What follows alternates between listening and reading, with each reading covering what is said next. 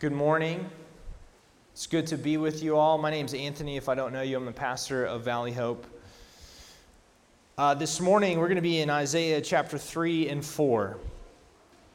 We're going to read both of these chapters, but don't worry, chapter 4 is like six verses long.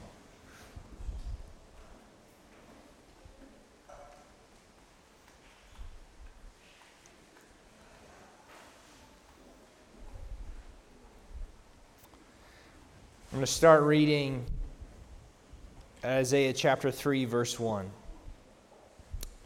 For behold, the Lord God of hosts is taking away from Jerusalem and from Judah support and supply, all support of bread and all support of water, the mighty man and the soldier, the judge and the prophet, the diviner and the elder, the captain of fifty and the man of rank the counselor and the skillful magician and the expert in charms. And I will make boys their princes, and infants shall rule over them. And the people will oppress one another, every one his fellow, and every one his neighbor.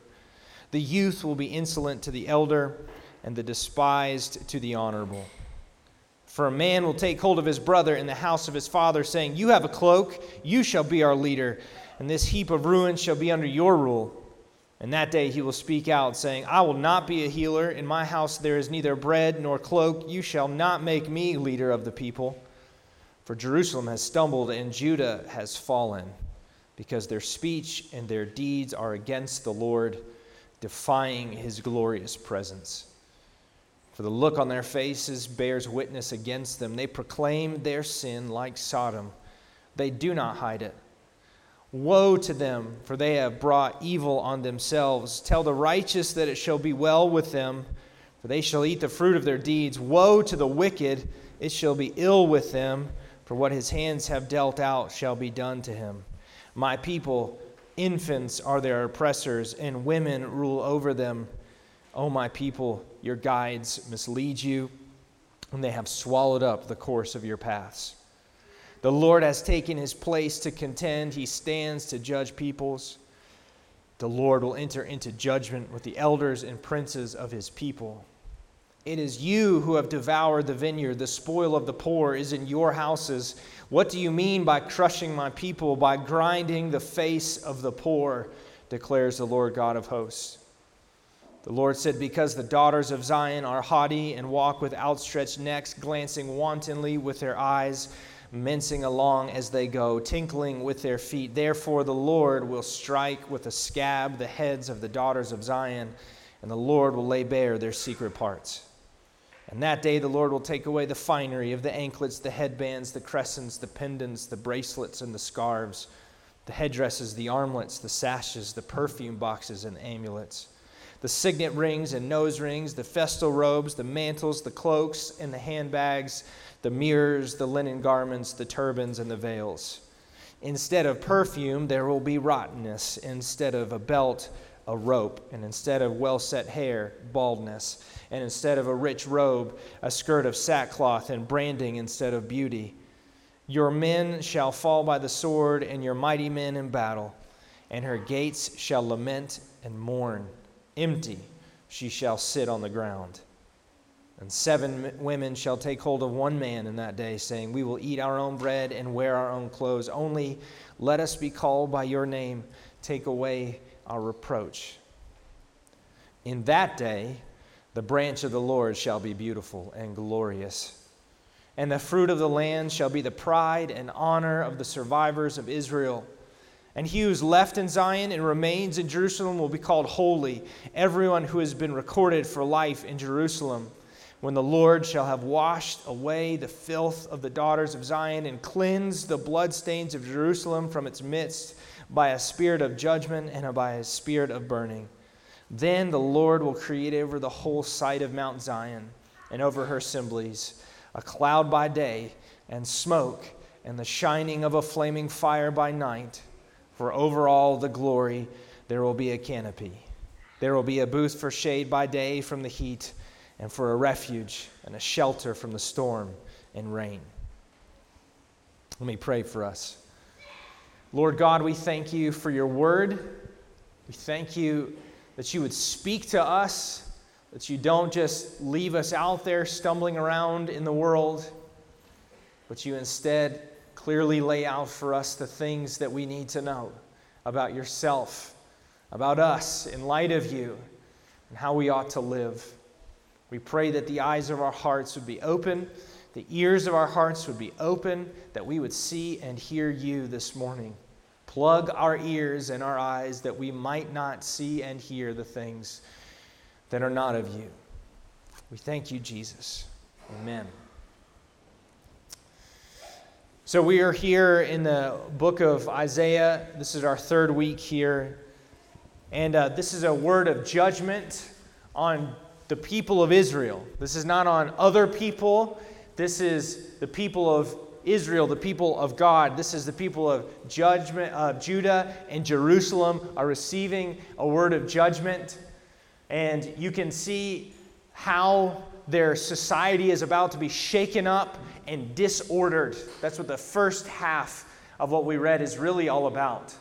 That God is going to make it so that the people of Judah and Jerusalem are, are going to be kind of swept away and the disordering of society. So that he, he says that people who don't ordinarily lead the nation of Israel, they're going to be the ones. You have young boys, infants, and women occupying places that they should not ordinarily be.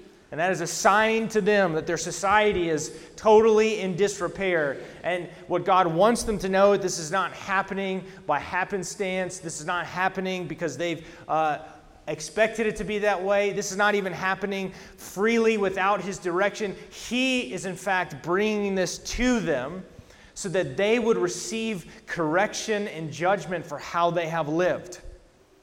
And He is exposing them for what uh, they have done in their hearts and with their lives. So, what have they done that is so bad? Israel, Jerusalem, and Judah have worn their own sin on the outside of who they are and taken pride in it. This is the repeated imagery that this passage uses. So it says in verse 9, For the look on their faces bears witness against them. They proclaim their sin like Sodom, they do not hide it.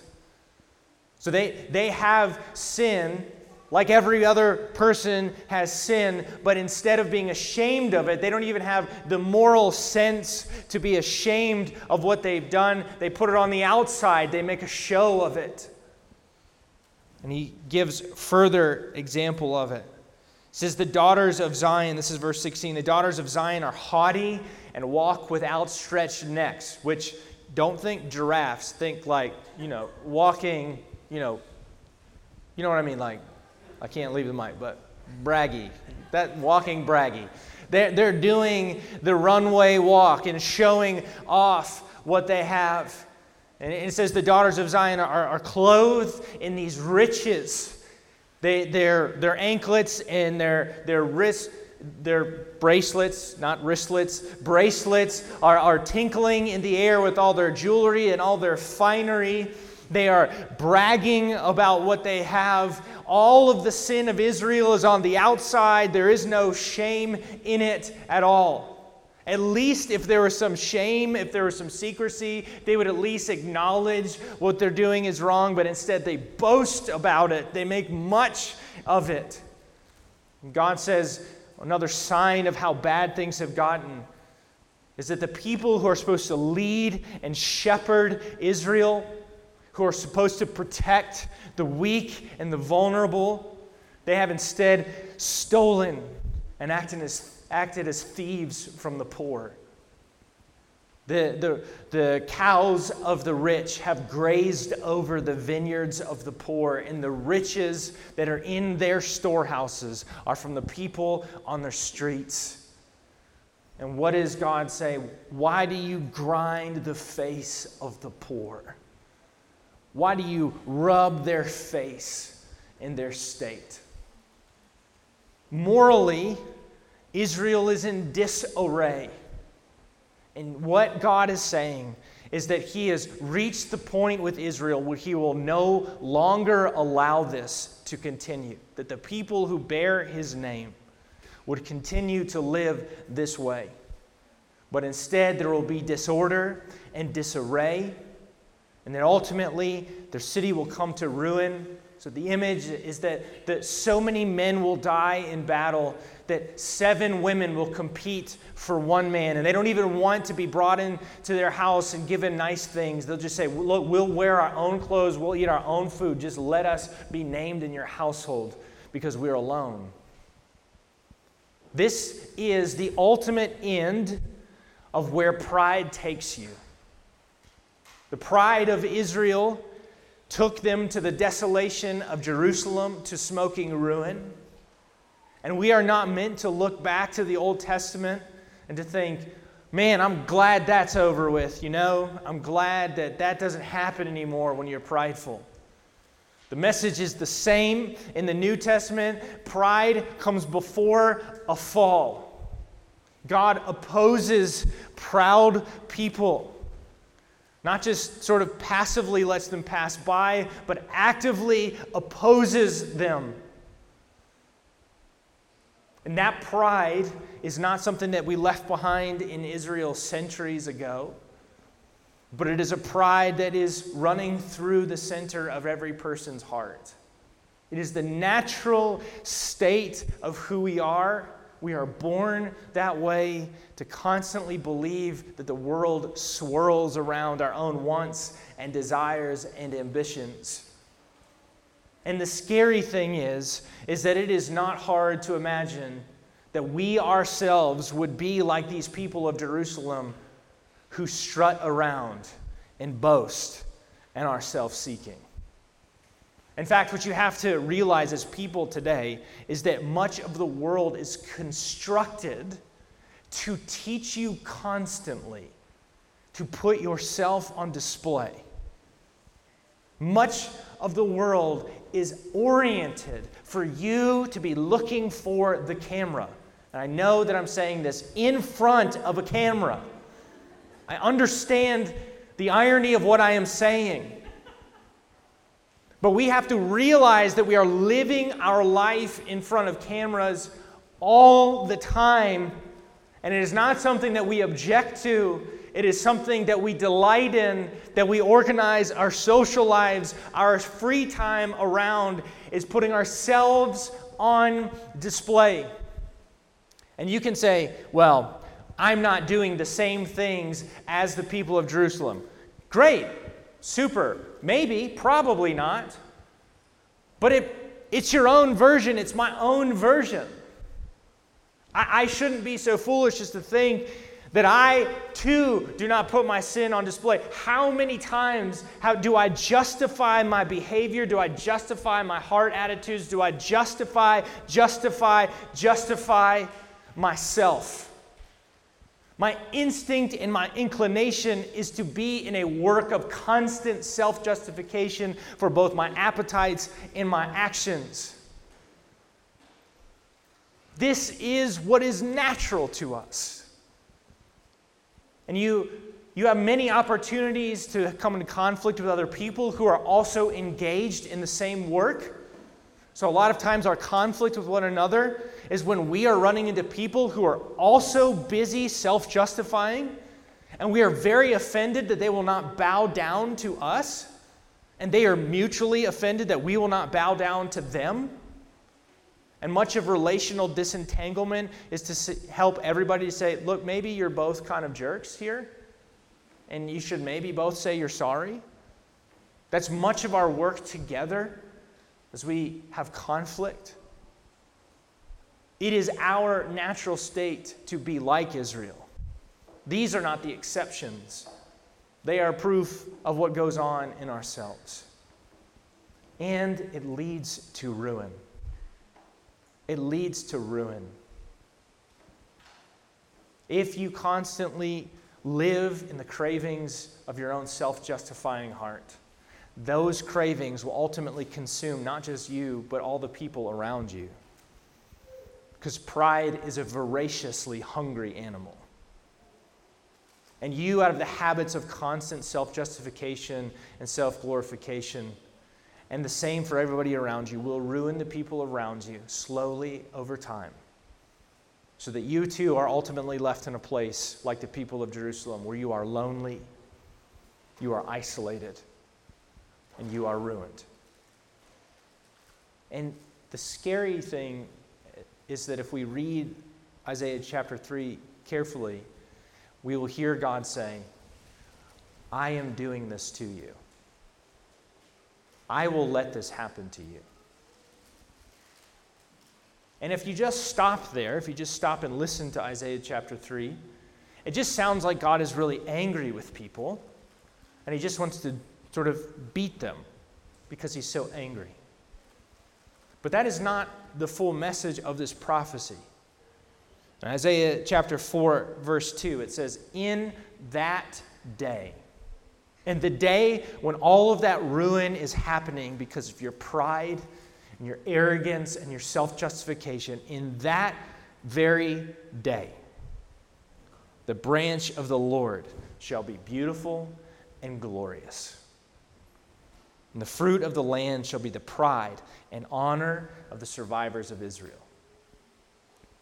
Isaiah will use this language of the branch of the Lord repeatedly. We will see this image. And it's not just Isaiah, Jeremiah will talk this way as well. It's using, is putting forward this idea that the, the tree of Israel is going to be cut down. But out of the stump, after this judgment, somehow miraculously there will be a branch that grows out. A replanting, a regrowing of the work of God in the world. That branch is used to speak of this figure in Israel who will come both to save and to redeem Israel. It is this messianic figure that they are supposed to be hungering for, looking forward. And he says, In that very day, the branch of the Lord will be fruitful. There will be fruit on the tree. You might be desolate and empty and ruined, but the branch of the Lord has fruit for you. And when that day comes, you can come and live under the shade of the branch of Israel. And he uses this language from Israel's past. And when he says is on the, the whole of the mountain of Zion, there will be a cloud by day and fire by night, which is the language of Israel's wanderings in the wilderness. And this time, it's not just hovering over one spot in Jerusalem over the temple, and it's not just over the tabernacle, it is over the whole mountain of the people of God, the place where previously we've seen that God is calling all people to run into. It is this massive explosion and extension of God's glory. It's this counter way of living. There is a way of death and a way of life being presented. The way of death is seeking your own ends, but there is another possibility where you might come find shelter under the very life of God and you might live in the way of life in that very day when you are empty and ruined and devastated, in that very day, you might yet find fruitfulness in life. My friends, Isaiah was looking forward, and we are looking backward to the same place on the top of Mount Zion. It is the place where Jesus was crucified. In Jesus' death, all of the devastation of our own pride and self justification finds its ultimate ends in the murder of the Son of God. And on the death of Jesus Christ is the embrace of God of all of our death seeking, self justifying, devastation generating. And Jesus embraces it with the arms of God and is himself the branch of Israel crucified on the branch of a tree, so that God himself might wrestle our death down into the grave.